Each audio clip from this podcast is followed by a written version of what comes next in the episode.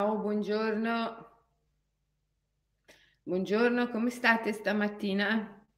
Tutto bene? Sono le 7.10, siamo- sono un po' in ritardo stamattina. C'è c'è il sole, c'è già l'alba, si stanno allungando le giornate, viene, viene chiaro molto, molto prima. eh? Bello, bello. Tra un po' farò le dirette alle 7 della mattina senza bisogno della luce artificiale, perché sarà già, sarà già chiaro alle 7. Avete passato bene il weekend? Avete praticato? Avete meditato? Eh, come vi dico sempre, la cosa più importante che dobbiamo fare è praticare, perché il cammino spirituale è un cammino mh, empirico, esperienziale. Vi saluta anche Zagara questa mattina con la sua panciotta. Adesso che viene la primavera mangerà un po' di meno.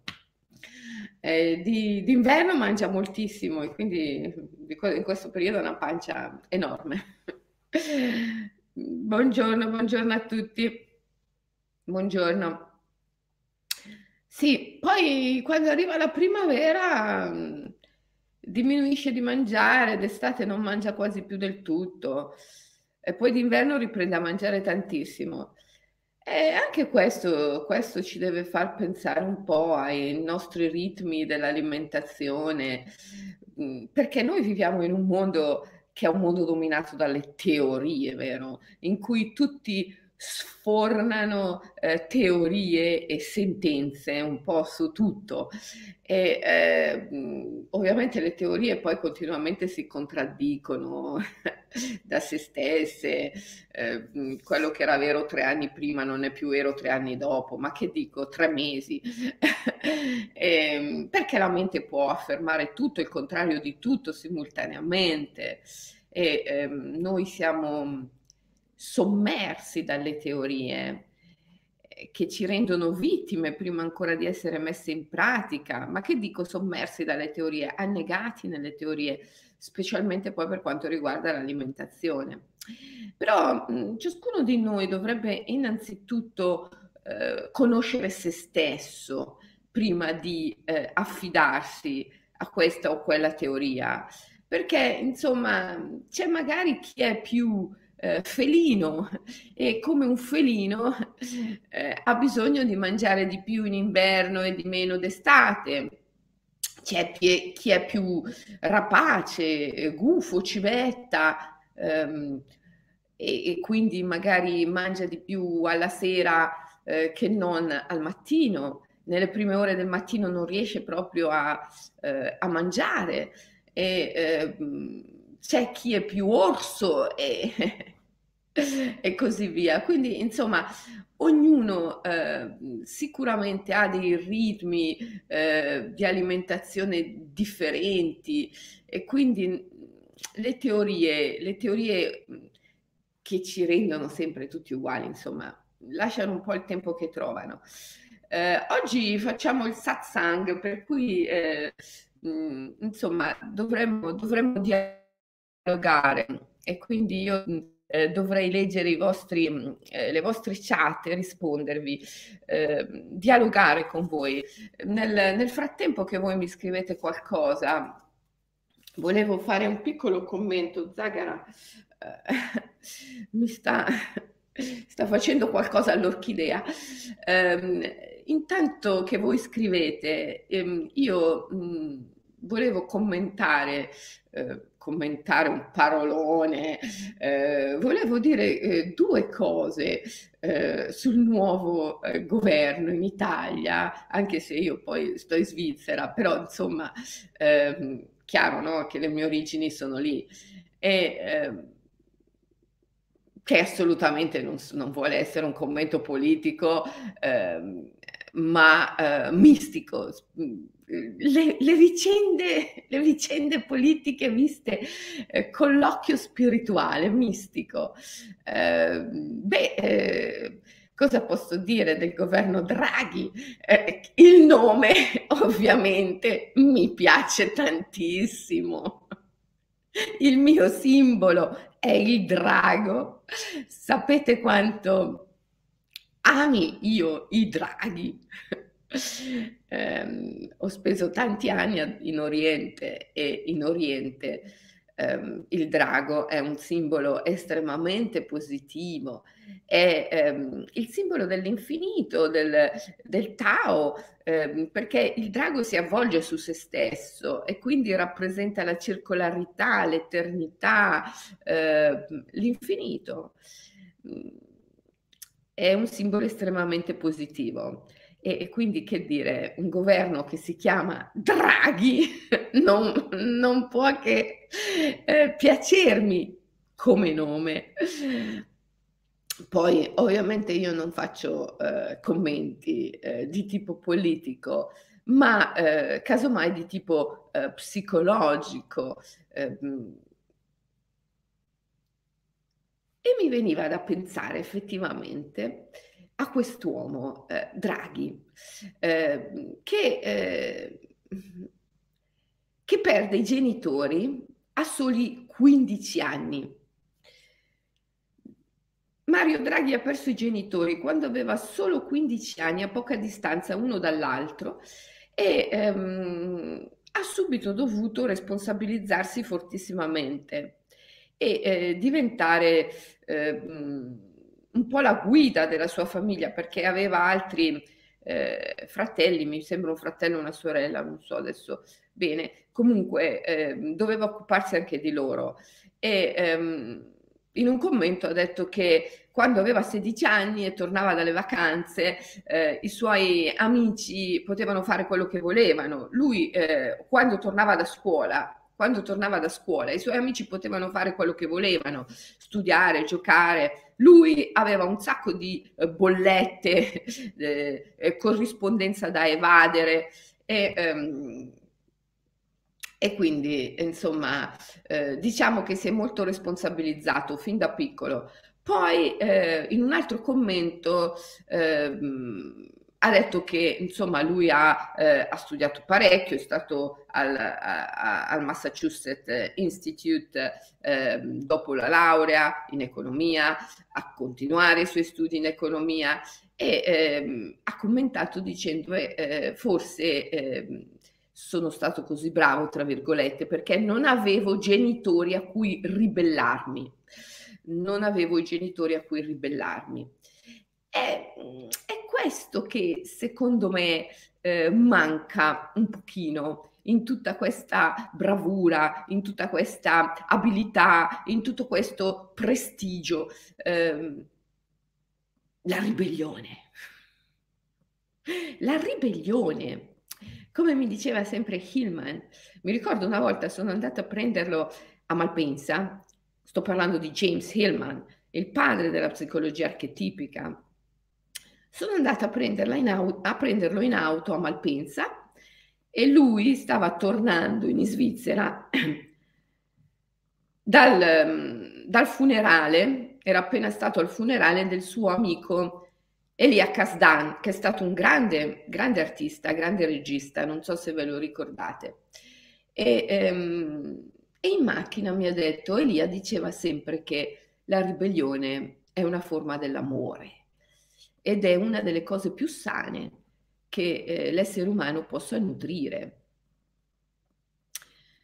Ecco, eh, ora eh, così mi veniva poi ieri, ieri sera, quando pensavo a Draghi e pensavo come mi piace questo nome, mi veniva da pensare invece alla mia vita totalmente ribelle, totalmente.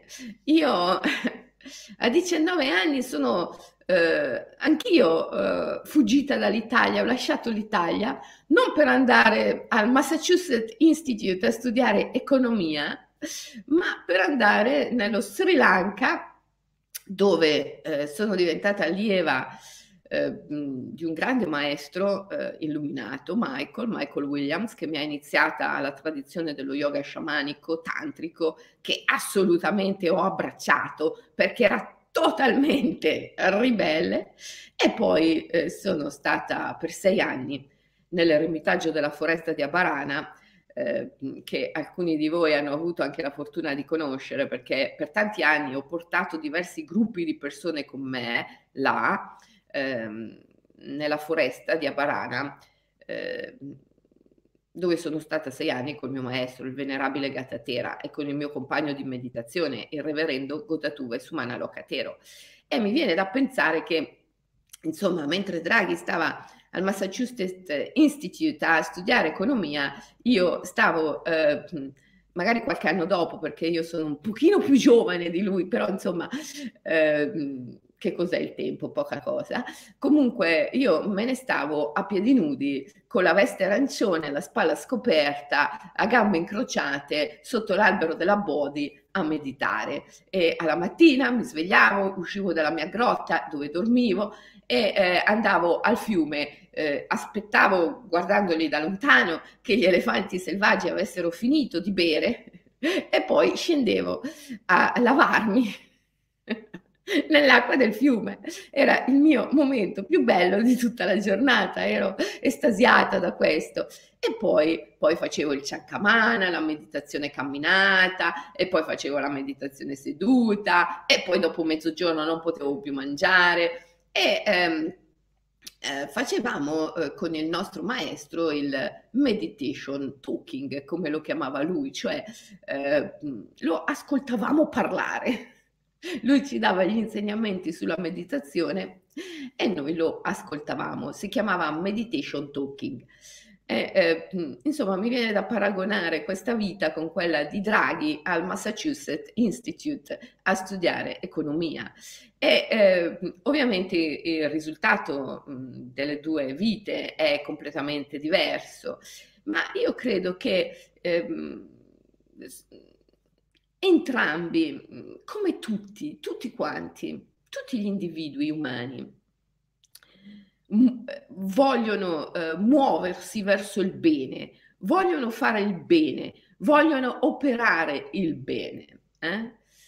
Il problema, eh, come diceva eh, già ai tempi Platone, è che eh, è sapere che cos'è il bene, è conoscere che cos'è il bene. Questo è il problema. Tutti quanti, anche due personaggi che hanno due vite che sembrano così polari, estremamente opposte, come la mia e quella di Draghi.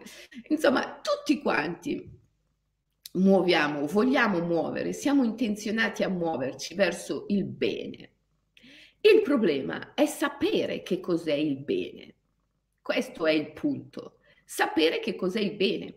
Anche tu nella tua vita, eh, io sono contentissima perché abbiamo fatto una comunità meravigliosa. Ma voi non avete idea, io alla sera vado a letto felicissima all'idea che il mattino dopo alle 7 vi trovo, vi incontro e non vedo l'ora che, arrivi, che arrivino le 7 per incontrarvi. È una cosa bellissima, meravigliosa. Io quando ho incominciato, circa un anno fa, mai, mai avrei immaginato che si creava una, che potesse crearsi una comunità così eh, meravigliosa ispirata dalla gioia di essere insieme, dall'amore di essere insieme. È bellissimo. E, e, e voi mi mandate continuamente degli stimoli eh, attraverso i commenti, le chat, i messaggi che riguardano gli argomenti di cui parlare, di cui trattare. Ecco, è evidente che tutti voi eh, nella vita, come tutti, anche Draghi li avrà, avete dei problemi, perché la vita è mito e il mito ha una struttura ehm, eh, poietica, poietica, scusate, una struttura poietica che è una struttura poetica, che è una struttura eh, problematica, drammatica. Dramma nel senso eh, poetico del termine, cioè dramma nel senso ehm, classico del termine. E quindi la vita eh, in ogni momento ci mette davanti i nostri attaccamenti, le nostre paure, le nostre resistenze all'amore per consentirci di risolverle. E queste l'ego, l'io, li chiama problemi. Quindi, mm, quando guardiamo la vita attraverso i filtri dell'io, o peggio dell'ego, sempre ci vediamo il problema.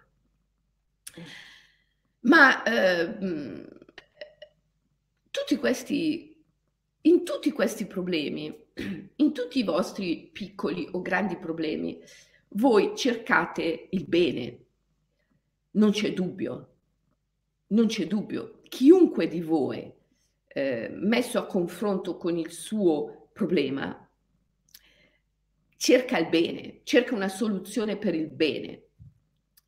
Il punto della questione è sapere che cos'è il bene. Quante volte, ma quante volte nella vita ti sarà capitato di lottare strenuamente per raggiungere un obiettivo, un risultato, e poi quando l'hai raggiunto di accorgerti che non era quello giusto, che quello lì non era il bene.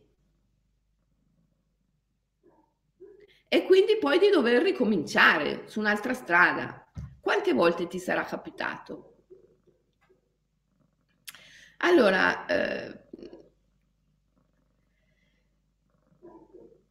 questo governo, Draghi, come mi piace questo nome, ehm, vuole essere un governo ecologico. Hanno addirittura fatto un nuovo ministero, l'hanno chiamato il Ministero della Transizione. Eh, mamma mia, come mi piace questo termine!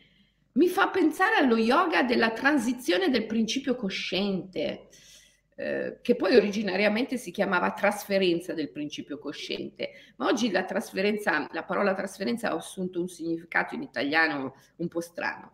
Perciò è, eh, è meglio utilizzare il termine transizione del principio cosciente. Questa parola, il Ministero della Transizione Ecologica, pensare proprio allo yoga della transizione del principio cosciente, che è uno degli yoga eh, sciamanici più importanti, fa anche parte eh, degli yoga di Naropa, gli yoga himalayani, ma non solo. Eh, lo yoga della transizione del principio cosciente lo troviamo fortissimamente presente nel eh, buddismo tantrico, esoterico, eh, specialmente nello Shingon eh, e nel, presso gli sciamani Shujendo del Giappone. Eh, la transizione del principio cosciente è proprio il reciproco potenziamento uomo-natura. È quando l'uomo è l'albero, l'uomo è la montagna, l'uomo è il fiume, l'uomo è um, il gatto, si fondono. Cioè il principio cosciente viene trasferito in modo circolare attraverso una meditazione molto particolare, stupenda, noi le facciamo queste meditazioni nei nostri corsi all'Imaginal Academy, venite, partecipate, perché in questo periodo storico più che mai è importantissimo imparare la transizione del principio cosciente e il potenziamento reciproco uomo-natura. Il principio cosciente viene trasferito eh, nell'albero, eh, nel, nel, lupo, nella nuvola, nella pioggia e eh, si vedono le cose con gli occhi dell'albero, della pioggia, del lupo, dell'aquila, del gatto. Ecco, eh, insomma, il mio commento, eh, che non è un commento politico, ma è un commento psicologico, mistico, spirituale, è questo. Se davvero vogliamo fare una transizione eh, ecologica, la prima cosa che dobbiamo cambiare è la mentalità, è il metodo di pensiero. Se davvero vogliamo aiutare il lupo, dobbiamo imparare a guardare le cose con gli occhi del lupo. Se davvero vogliamo aiutare le foreste, dobbiamo imparare a guardare le cose con gli occhi delle foreste. Se dobbiamo davvero aiutare la terra, dobbiamo guardare gli, le cose con gli occhi della terra. E non è il tecnico che è capace di fare questo, è il poeta è il mistico che è capace di fare questo. Allora io dico, un governo di super esperti che ancora una volta insistentemente è assolutamente chiuso al femminile, ma non il femminile inteso nel senso di chi porta la gonna, inteso nel senso di donna, al femminile inteso nel senso di anima, quindi inteso in un senso molto più ampio, molto più lato, il femminile inteso nel senso di esperienza mistica, esperienza spirituale, esperienza di psicologia del profondo, un governo che ancora una volta è assolutamente chiuso all'esperienza della psicologia del profondo, della spiritualità, del misticismo, dell'anima e quindi del femminile in senso lato, in senso ampio, che non c'entra con l'essere maschio o femmina, ma è un, ma è, è un concetto di femminile molto profondo nel senso di anima. Ecco, un governo che ancora una volta è totalmente chiuso direi addirittura blindato a questa dimensione, come può, come può veramente pensare di fare una transizione ecologica? È assurdo, è impossibile, perché la natura è anima. La natura è anima e no, noi non faremo mai una vera transizione ecologica partendo unicamente dalla scienza e dalla tecnica, escludendo l'anima escludendo la fede, escludendo l'amore, escludendo il femminile. Escludendo il femminile non andremo mai da nessuna parte. Allora, io non ho dubbi sul fatto che il governo Draghi punti verso il bene. Io non ho dubbi sul fatto che la scienza punti verso il bene. Io non ho dubbi sul fatto che la tecnologia punti verso il bene. Io lo sapete benissimo, non, Dio mi guardi dalle teorie cospirazioniste, non, non, non, mi piacciono le teorie cospirazioniste. Io non ho dubbi sul fatto che eh, si punti verso il bene con la scienza, con la tecnologia, mm, con la politica, con l'economia. Il problema è sapere che cos'è il bene, è conoscere che cos'è il bene Ora io mi chiedo, un, una think tank, una, una, una, un, una, un gruppo di pensatori com'è quello che si forma quando si forma un governo un gruppo di pensatori come quello che si forma quando si forma un governo, che esclude, che esclude in un modo così perentorio, così categorico, così assoluto l'anima, il femminile, la spiritualità, il misticismo, la poesia. Conosce davvero che cos'è il bene una conoscenza parziale, una conoscenza squilibratamente patricentrica non è mai e non sarà mai una vera conoscenza, perché una vera conoscenza deve essere integrale. Non puoi conoscere qualcosa se lo conosci solo a metà, se lo guardi solo con un occhio, o peggio, se lo guardi solo con gli occhi che guardano fuori, non puoi conoscerlo davvero. Questa è la prima cosa che il mio maestro mi ha insegnato nell'eremitaggio della foresta di Abarana. Tu non hai solo due occhi che guardano fuori, tu hai anche due occhi che guardano dentro. e tu non potrai mai conoscere le cose a meno che non le guardi con tutti e quattro gli occhi simultaneamente. Ora, la prima cosa che devi fare qua, nel Jungle Temple, come lo chiamava lui, nel Tempio della giungla, è chiudere gli occhi che guardano fuori e aprire quelli che guardano dentro.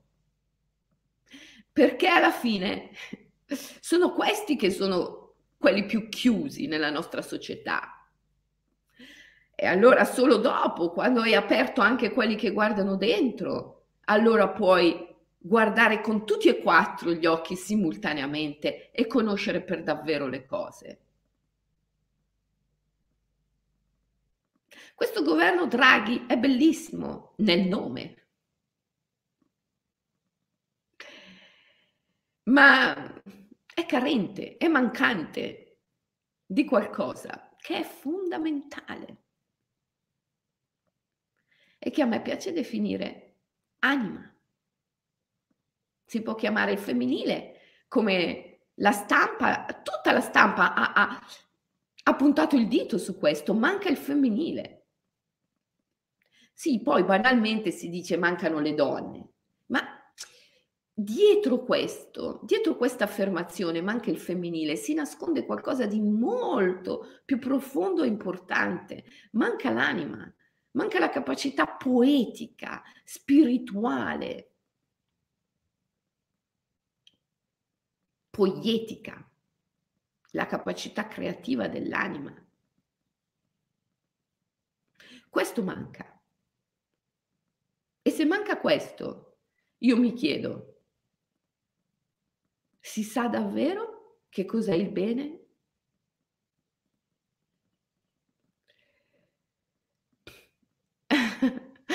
Oddio, sto leggendo i vostri commenti. Non posso ripeterli a voce alta. Non posso ripeterli a voce alta. Allora, ragazzi, passiamo alla fase del satsang. Io penso che questa introduzione vi abbia stimolato a scrivere qualcosa. Uh, come si può fare anima per un governo? Marina, tesoro, si può, certo che si può. Eh, io eh, sono certa che ci sono state civiltà eh, illuminate in cui eh, c'era un, un, grande equilibrio tra il maschile e il femminile, ehm, sono state civiltà che hanno prodotto eh, bellezza, bellezza, una grande bellezza. E, mh, mm, Beh, ehm, anche noi abbiamo avuto in Italia dei grandissimi statisti ehm, che non possono non farci pensare eh, a delle menti, a delle psicologie estremamente più equilibrate di quelle attuali. Eh, oggi siamo carenti di ciò, siamo carenti perché perché la nostra civiltà è squilibratamente patricentrica e eh, dobbiamo pensare a riequilibrare mm, assolutamente. Mm. La vedo eh, molto difficile, eh, però difficile non vuol dire impossibile e dobbiamo cominciare da noi stessi, sicuramente cominciare da noi stessi, questo è importante. Come entrare in contatto con lo spirito guida, mi stai chiedendo? Ecco, eh, questa già è una bella domanda che potrebbe aiutare moltissimo eh, questi politici se potessero entrare in contatto con il loro spirito guida.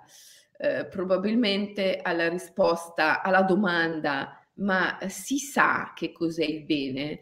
Mh, mm, si sarebbe più propensi a rispondere di sì se ci fosse questo contatto con lo spirito guida. Entrare in contatto con lo spirito guida è, è un modo meraviglioso per aprire gli occhi che guardano dentro, è un modo meraviglioso per ehm, conoscere veramente che cos'è il bene.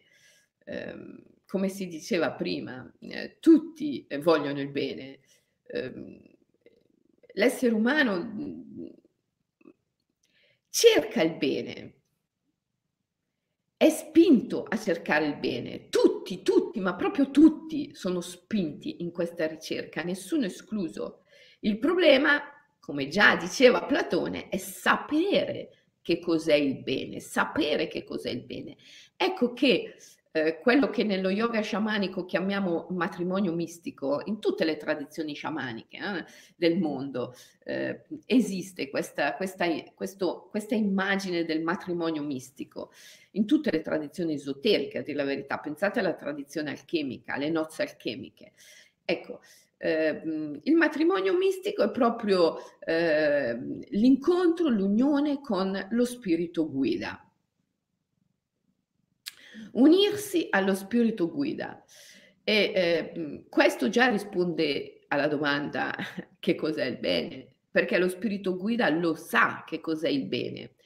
Sri Aurobindo lo chiamava l'essere psichico e eh, Aurobindo ha parlato molto chiaro in proposito quando ha detto eh, è inutile praticare uno yoga, una, una qualsiasi forma di spiritualità, è inutile mettersi su un cammino di ricerca senza prima essersi uniti all'essere psichico, il maestro interiore, lo spirito guida, l'amante mistico, chiamatelo come volete. Eh, potete chiamarlo l'amante mistico, eh, l'angelo custode, lo spirito guida, l'essere psichico, il maestro interiore, a seconda della tradizione spirituale alla quale vi sentite più uniti.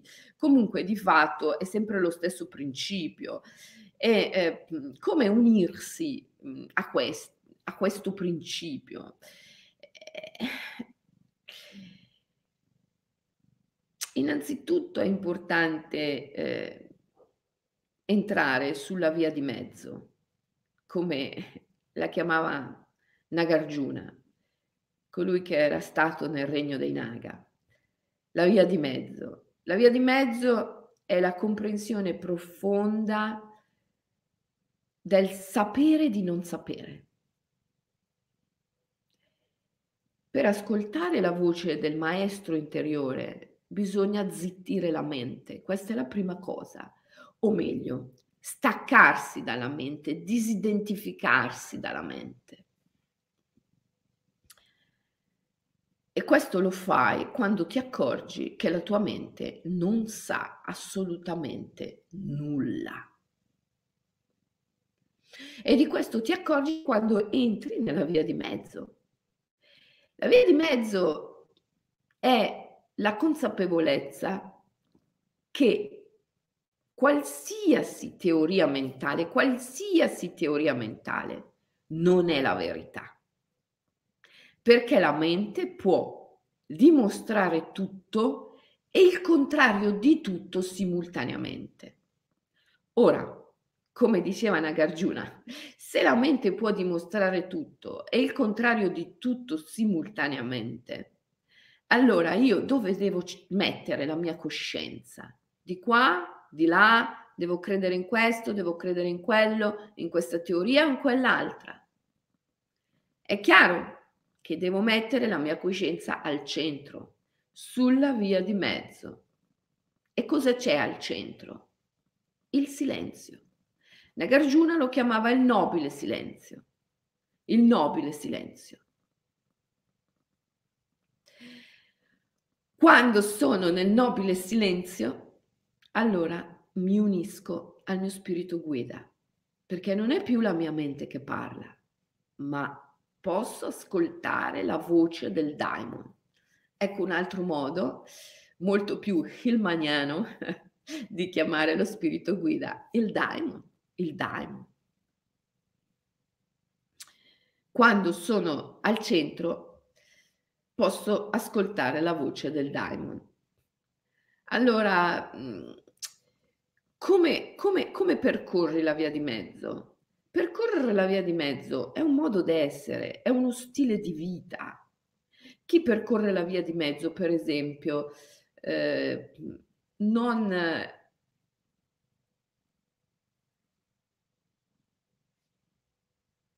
non spende energie in inutili discussioni per dimostrare le teorie in cui crede. Una cosa di cui mi sono accorta è che le persone spendono un sacco di energia in discussioni inutili perché vogliono dimostrare agli altri e a se stessi le, delle teorie in cui credono, che sono poi teorie che magari da lì a, a, a poco tempo essi stessi smentiscono, non ci credono più. Eppure hanno speso un sacco di energie in discussioni che si rivelano inutili per dimostrare quelle teorie, perché in quel momento ci credevano. Ecco, chi percorre la via di mezzo non entra mai in discussioni. Forse anche per questo ehm, in questa società il mistico che è sulla via di mezzo eh, non, non ha il potere. Perché in questa società per avere il potere bisogna sempre eh, sostenere delle teorie e discutere, discutere, discutere queste teorie continuamente. Il mistico non fa questo perché è nella via di mezzo. Allora, io vi posso suggerire un metodo per mh, entrare in contatto con il vostro spirito guida, ma eh, come sempre è un metodo pratico. Voi poi dovete praticare. Eh, come sempre dico, il cammino spirituale è un cammino empirico, voi dovete praticare. Allora, un metodo per distaccarsi dalla mente e ascoltare la voce dello spirito guida è questo. Questo punto l'avete compreso, eh? ho spiegato bene che, voglio dirlo in un altro modo ancora, per entrare in contatto con lo spirito guida, cosa che tu mi hai chiesto nella chat, per entrare in contatto con lo spirito guida, per sentire la voce dell'essere psichico, dell'angelo custode, del daimon, del maestro interiore, chiamalo come ti pare, è necessario distaccarsi dal brusio, dal frastuono della mente. Questa è l'unica vera operazione da compiere. Perché non è che lo spirito guida non ci parli, non è che noi non siamo uniti allo spirito guida, certo che lo siamo, è dentro di noi, è parte di noi. È, è, è inevitabile che sia con noi e che ci parli continuamente. Il problema è sentirlo, il problema è ascoltarlo, il problema è essere consapevoli della sua presenza e della sua voce. Questo perché il mondo, con il suo brusio, il suo frastuono, si interpone tra la nostra consapevolezza e la voce del daimon e quindi ci impedisce di ascoltare, di sentire. Quindi l'operazione che noi dobbiamo fare, l'operazione perentoria, impeccabile che dobbiamo compiere, è separarci dalla mente.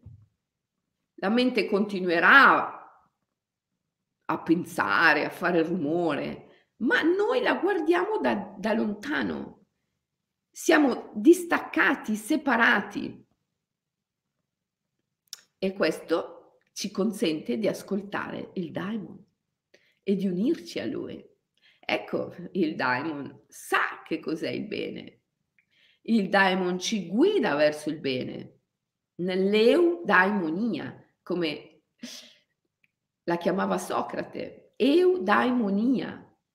Ecco che cos'è sapere cos'è il bene. Sapere cos'è il bene è ascoltare la voce del maestro interiore e conquistare l'eudaimonia, che è il buon destino, il bene per noi e per tutti quanti. Perché è chiaro che chi è nell'eudaimonia poi guida anche gli altri nell'eudaimonia e ciascuno di noi può portare l'altro solo là dove lui per primo è arrivato. Quindi abbiamo bisogno di leader che siano nell'eudaimonia, che siano nel matrimonio mistico, che siano nell'unione con l'anima e che siano capaci di portarci lì se veramente vogliamo fare una transizione ecologica. Se poi invece vogliamo solo raccontarcela, questo è un altro discorso. Allora, comunque, al di là di, de, della politica, questa è un'operazione che tu devi fare nella tua vita, in te stesso, se vuoi essere felice. L'eudaimonia era per Socrate anche sinonimo di felicità e di piena realizzazione di sé. Quindi staccarti dalla mente per poter ascoltare la voce del daimon, dello spirito guida. La chiave per fare questo è nel non avere paura, perché il brusio del mondo ti cattura, ti ipnotizza, ti, ti, ti, ti travolge, impedendoti di ascoltare la voce dello spirito guida attaccandosi alle tue paure, facendo leva sulle tue paure. Se tu cessi di avere paura, automaticamente ti distacchi dalla tua mente e la osservi da lontano la osservi agitarsi, pensare, sforzarsi di calcolare il vantaggio, lo svantaggio, eh, sforzarsi di calcolare il bene e il male da una prospettiva dalla quale il bene non lo vede assolutamente, e però pur tuttavia continua, continua, continua eh, nei suoi ragionamenti, nei suoi, nelle sue analisi, agitata al massimo. E tu, quando non hai più paura, riesci a distaccarti e la vedi da lontano. E finalmente senti la voce del daimon, la voce dello spirito guida. E non hai dubbi, non hai dubbi che quella è la voce del bene, che quella è la voce che conosce che cos'è il bene. E allora ti affidi. Non hai dubbi perché quando senti la voce dello spirito guida, ti rendi conto che è la medesima voce delle montagne, dei fiori, del gatto, della pioggia, della terra. È la stessa voce. Se tu ascolti quella voce dentro di te e poi ti avvicini al tronco di un albero e metti l'orecchio sul tronco dell'albero, tu senti provenire dall'interno dell'albero la medesima voce.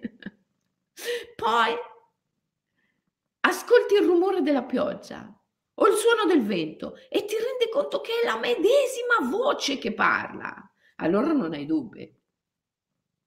Questa è la voce che sa che cos'è il bene. E questa è la voce che devo seguire. Perché torno, torno a ripetere, nessun individuo non vuole il bene, tutti vogliono il bene, tutti vogliono muovere verso il bene. L'uomo è questo, vuole il bene, vuole raggiungere il bene, vuole muovere verso il bene. Il problema è sapere che cos'è il bene. Il daimon lo sa, lo spirito guida lo sa, il maestro interiore lo sa, la mente non lo sa. Quindi la pratica per ascoltare lo spirito guida è la pratica che ti porta a superare le paure e a distaccarti dal brusio della mente. Allora, ti consiglio un OMI, One Minute Immersion. Anzi, va, te ne consiglio due. In verità bisognerebbe fare di tutta la vita una pratica continua e costante al fine di essere nel matrimonio mistico, ascoltare la voce del daimon continuamente. E d'altra parte tutta la vita è yoga, tutta la vita è meditazione. Voi non potete dirmi non riesco a praticare OMI? Perché OMI, One Minute Immersion, è un tutt'uno con la vita. Non è che dovete fare cose particolari come mettervi a gambe incrociate per meditare, per praticare. Vivere consapevolmente è la meditazione, è la pratica.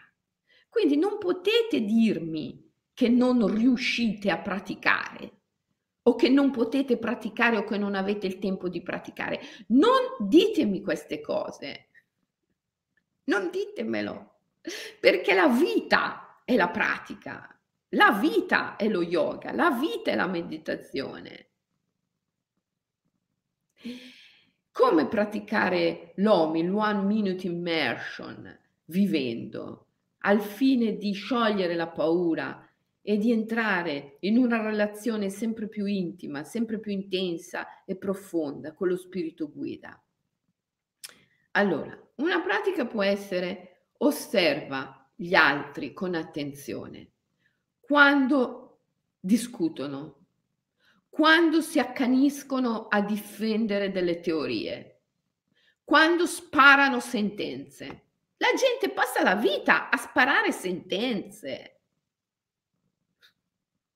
Ma queste sentenze vengono dalla mente, sono teorie, non c'entrano nulla con il bene, perché la mente non conosce il bene. Queste teorie che loro difendono così strenuamente. Da qui a poco tempo, loro stessi non ci crederanno più, le contraddiranno. Quindi la gente passa la vita a sparare sentenze inutili, inutili, assolutamente inutili. Ma tu devi osservare questo, tu devi essere consapevole di questo, perché se tu osservi gli altri, quando sparano sentenze, quando si prodigano per difendere teorie nelle quali magari il giorno dopo non credono già più, eh, se tu osservi gli altri sparare giudizi continuamente, dopo diventi estremamente più abile nel riconoscere nel riconoscere te stesso, quando tu spari sentenze, quando tu disperdi inutilmente energie per sostenere teorie del momento, quando tu giudichi, devi osservare gli altri attentamente per poi riconoscere questo stesso atteggiamento in te stesso e semplicemente lasciarlo cadere, perché se tu lo riconosci, lo lasci cadere, il problema è riconoscerlo. Tutti, tutti vo- vogliono lasciar cadere gli atteggiamenti inutili e dannosi. Il problema è che non li riconoscono. Quindi se non li riconosci come fai a lasciarli cadere? per riconoscere gli atteggiamenti inutili e dannosi che tu metti in atto attraverso la tua mente, devi osservarli negli altri. Devi osservarli negli altri. Ecco, se posso riprendere quello, quello, che stavo dicendo all'inizio, quando eh, vi dicevo che ieri sera ho avuto un pensiero in cui ho, eh, ho pensato alla vita di Draghi che mh, mm, era al Massachusetts Institute eh, quando aveva una certa età e nella stessa età, qualche anno dopo ovviamente perché sono un po' più giovane di lui, io ehm, ero nella foresta di Abarana, sotto l'albero della Bodi, a piedi nudi, a meditare. E ehm, come la sua vita sia stata una vita di eh, allineamento con il sistema, l'ha detto lui stesso, eh, io non avevo dei genitori a cui ribellarmi, Quindi una vita assolutamente conformista che si conforma al sistema e la mia invece sia stata una vita totalmente ribelle al sistema. Ecco, se mi permettete di continuare su questo, su questo modo no? Di, eh, di vedere le cose, questo, questo dovete fare, dovete osservare l'altro molto attentamente per comprendere voi stessi, perché l'altro vi rimanda sempre voi stessi, per analogia, per contrapposizione, ma l'osservazione dell'altro è sempre un modo per conoscere noi stessi. Sempre l'osservazione dell'altro è un modo per conoscere noi stessi. E questa cosa io mi rendo conto di averla sempre fatta fin da quando ero bambina. Io mi ricordo che a scuola, alle elementari, mia madre era preoccupatissima perché io quando ero in classe, mia madre era maestra e eh, i primi giorni eh, di scuola io ero in classe con lei. Ma poi lei era così preoccupata per me eh, che eh, non riusciva più neanche a fare lezione, al punto che ha dovuto affidarmi a un'altra maestra perché eh, non riusciva ad avermi in classe. Era, entrava in un'ansia pazzesca, perché io in classe non, era come se fossi altrove. Non rispondevo alle domande quando mi venivano fatte, eh, non reagivo eh, quando mi si stimolava. E mia madre era preoccupatissima di avere una figlia così perché pensava fu- avessi, fossi difettosa in qualche modo. Eh, ma io non reagivo alle domande della maestra subito, io non reagivo agli stimoli dei compagni subito, perché ero totalmente immersa nell'osservazione, nell'osservazione. Io osservavo, osservavo e ero continuamente, costantemente stupita, meravigliata. Ero come rapita da questa osservazione. Osservavo, osservavo, osservavo.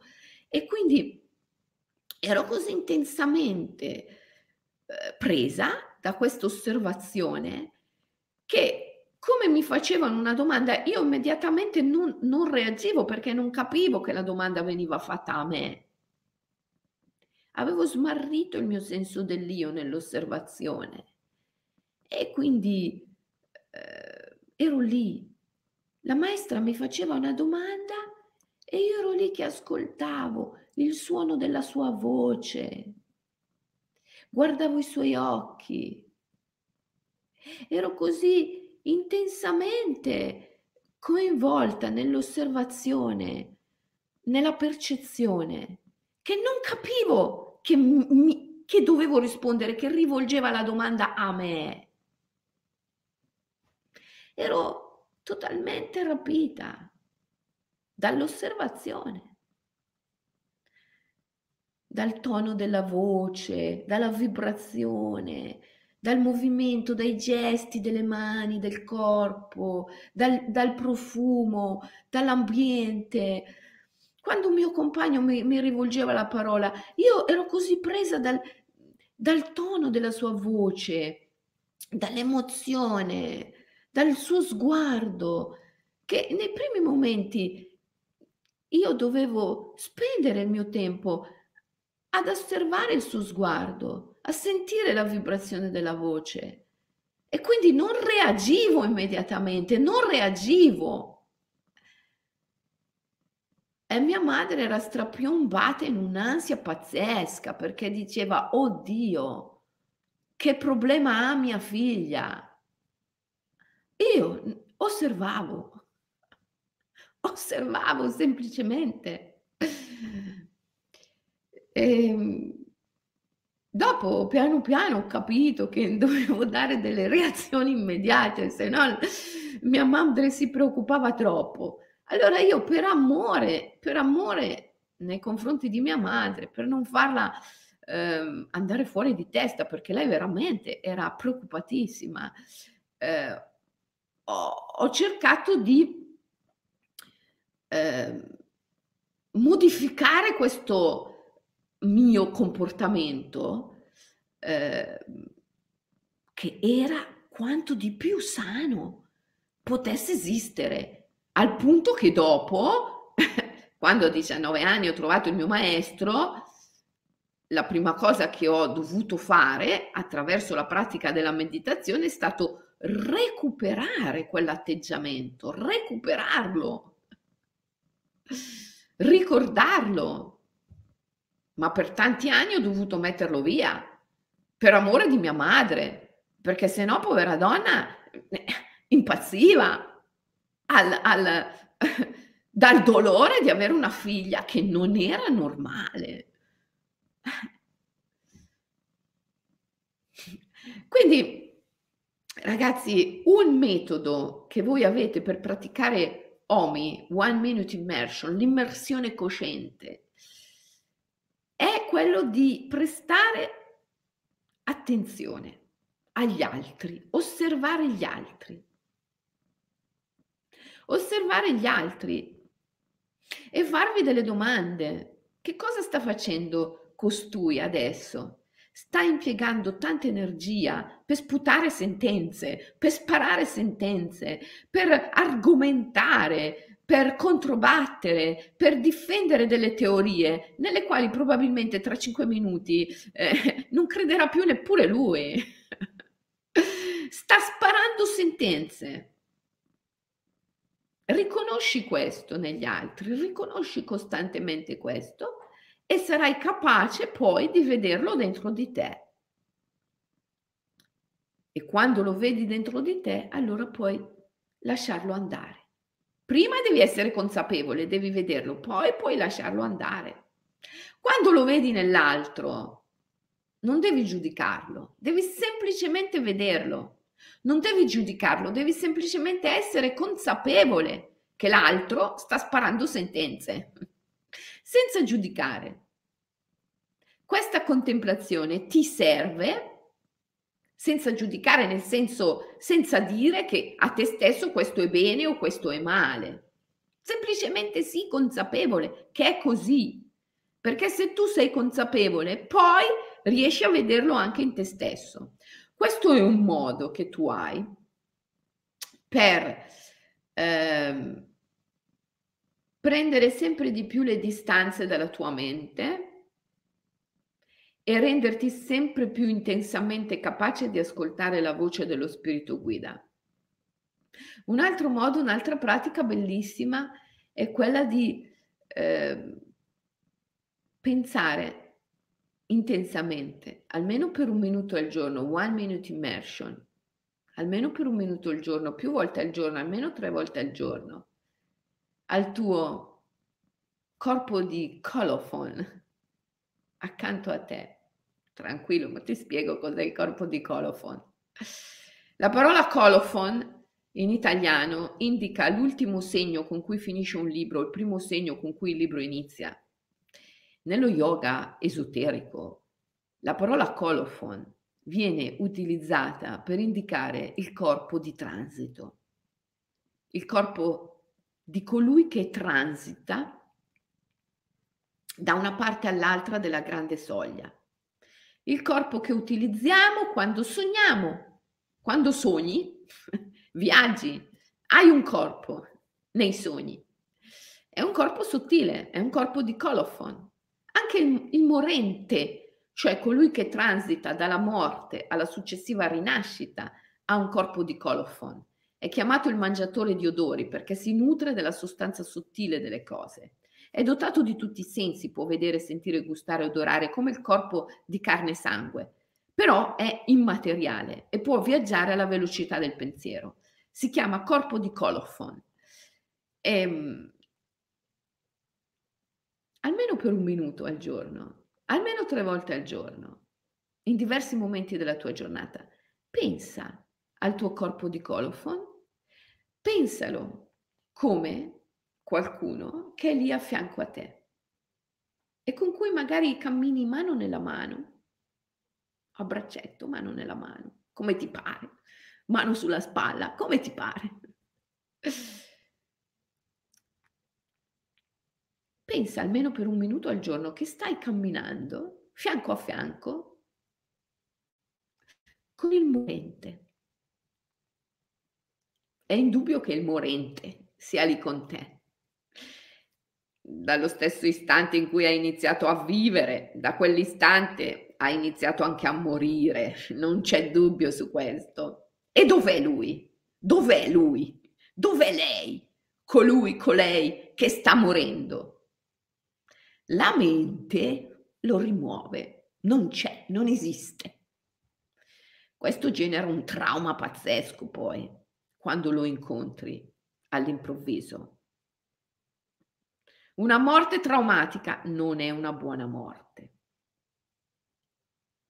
Perciò è saggio e molto intelligente cercare di recuperare il ricordo di questa presenza la consapevolezza di questa presenza.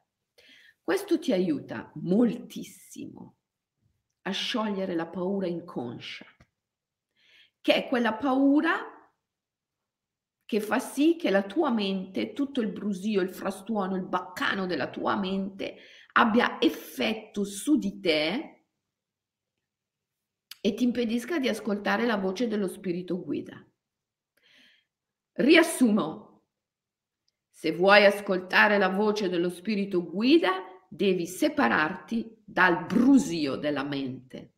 Per separarti dal brusio della mente devi diminuire la paura inconscia, perché il frastuono della mente si aggancia alla tua paura inconscia. Per diminuire la tua paura inconscia c'è una pratica bellissima. Ricordati che sei vivo e morto simultaneamente, come Shiva. Sai che Shiva è raffigurato tutto cosparso di cenere funeraria, ma non è che lui si spalma la cenere sul corpo, lui emana cenere da tutti i pori della pelle, perché è vivo e morto simultaneamente. Quindi, se vuoi diminuire la paura inconscia per poter ascoltare la voce del tuo spirito guida, ogni tanto nel corso della tua giornata, non importa cosa stai facendo, non è che devi smettere di fare quello che stai facendo. Semplicemente ogni tanto ricorda che sei vivo e morto simultaneamente. Questo puoi farlo attraverso un'immagine. L'immagine del tuo corpo di colofon lì con te, al tuo fianco. Guardalo, osservalo, sentilo con molto amore. Se tu riesci a sentire la presenza del morente, del corpo di colofon accanto a te con molto amore, la tua paura inconscia diminuisce, ti distacchi dal brusio della mente e riesci a sentire la voce dello spirito guida. Il tuo maestro interiore sa che cos'è il bene e questo è il punto più importante. Tutti gli esseri umani vogliono il bene, anche i governi. Il problema il punto è sapere che cos'è il bene. E per certo, per certo, la mente sa una sola cosa, sa di non sapere. Dunque, per conoscere il bene è necessario separarsi dalla mente. È una separazione a volte dolorosa, ma ragazzi, bisogna farlo, ok? Allora, spero di esservi stata di aiuto, soprattutto mi auguro che voi pratichiate, anche perché non costa, non vi costa nulla se non un po' di attenzione, di decisione, di volontà. E ci vediamo ci vediamo domani, ok? Sentire la presenza del corpo di Colophon con amore accanto a te ti mette in contatto con il tuo spirito guida e, ti, e trasforma la paura. Sì, cari, grazie. Grazie per il riassunto che fate nelle, nei commenti, nelle chat, sono molto utili. Vi abbraccio forte, vi do appuntamento a domani. Passate un bellissimo lunedì in compagnia del vostro spirito guida. A domani.